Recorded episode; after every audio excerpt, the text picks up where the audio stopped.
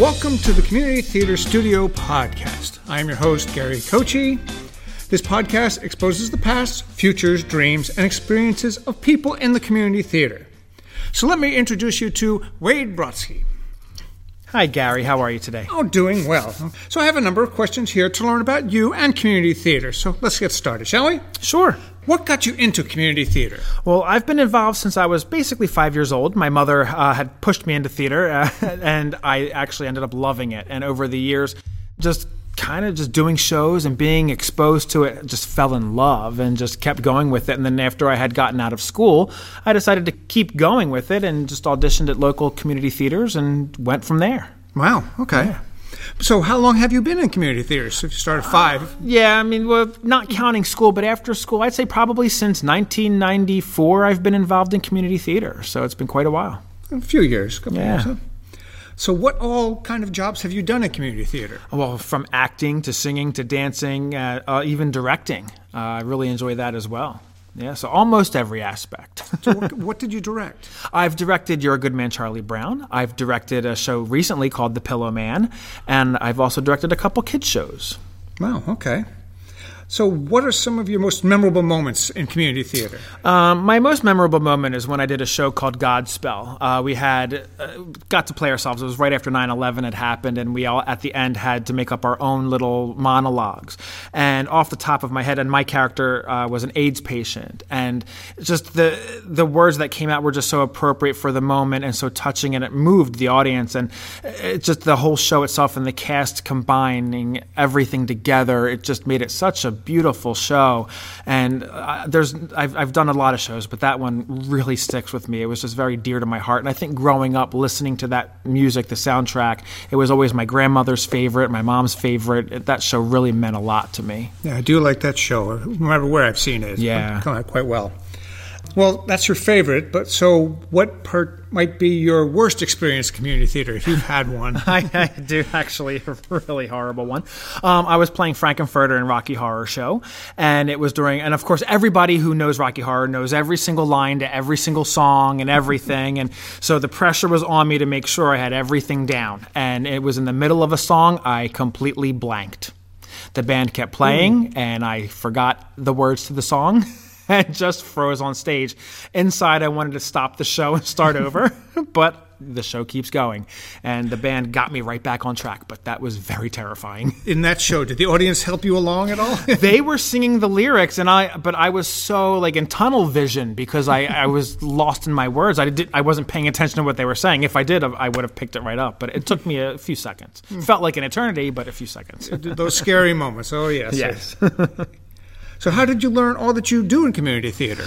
Basically, going to shows, going to auditions, um, and and just being in shows, watching other actors. It was real to me. That was really a great learning experience.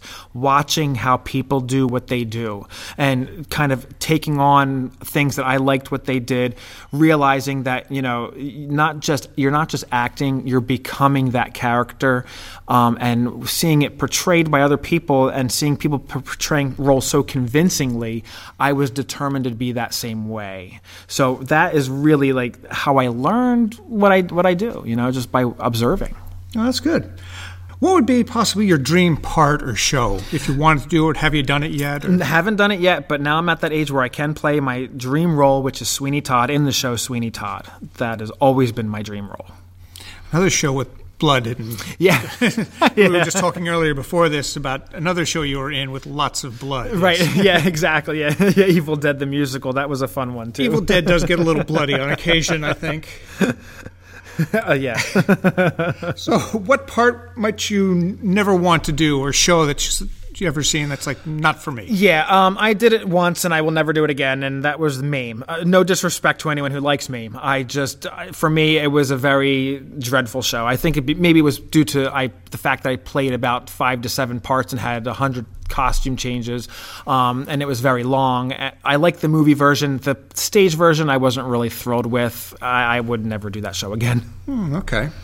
So, are there any other jobs other than acting, dancing, uh, directing that you might want to try? Yeah, actually, I would like to try producing. I would. I've never done producing. Uh, I really admire a producer of a show. I see all the work they do, and they really put their heart and soul into it. And I would love to experience that one time. Why do you like to work in community theater? I think because it it's so accessible to those that maybe can't afford theater in Philadelphia or New York because it can be a little expensive.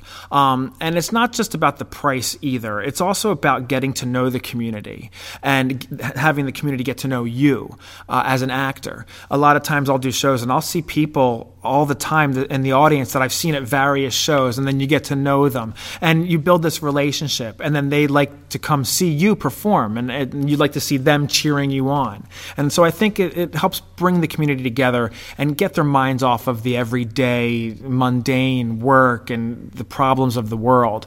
So to me, that's so important in the community to just really bring everyone together. Well, I figure with community theater, um, I think they see quite a lot of the community theaters. You're closer to the stage you get to interact, shall we say, more into it. Absolutely. And community theater, I think, has just as good a quality as the big shows. Oh, you're absolutely right. I've heard a lot of people say when I've done a show or, or I've been at a show and I hear overhear people say that was better than what I saw on Broadway, you know. And and then also uh, to add to that too, you're right with they get to really interact because usually in community theater when a show is done, the actors come down, greet the audience, talk to everybody, their friends, and they get actually get to interact where you don't get that at, at the big theaters in Philly or over in New York. Mm-hmm.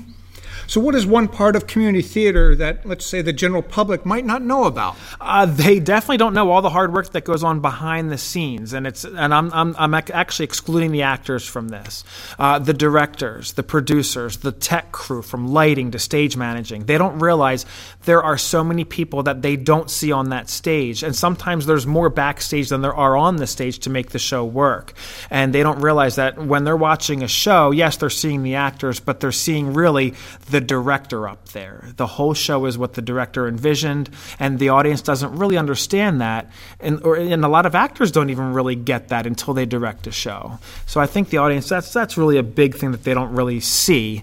Um, not to their fault because you know, they're supposed to stay backstage, but yeah, that's they're hidden. Part. They dress in black. Exactly, exactly. so, what would you say to anyone interested in joining the community theater? Do it. If you have any interest, just do it. Go out and audition. I know there's a big fear in a lot of people. They're, they're afraid of auditioning. I've been doing this since I was five, and I still get nervous at auditions. But if you don't take that first step, you'll never do it.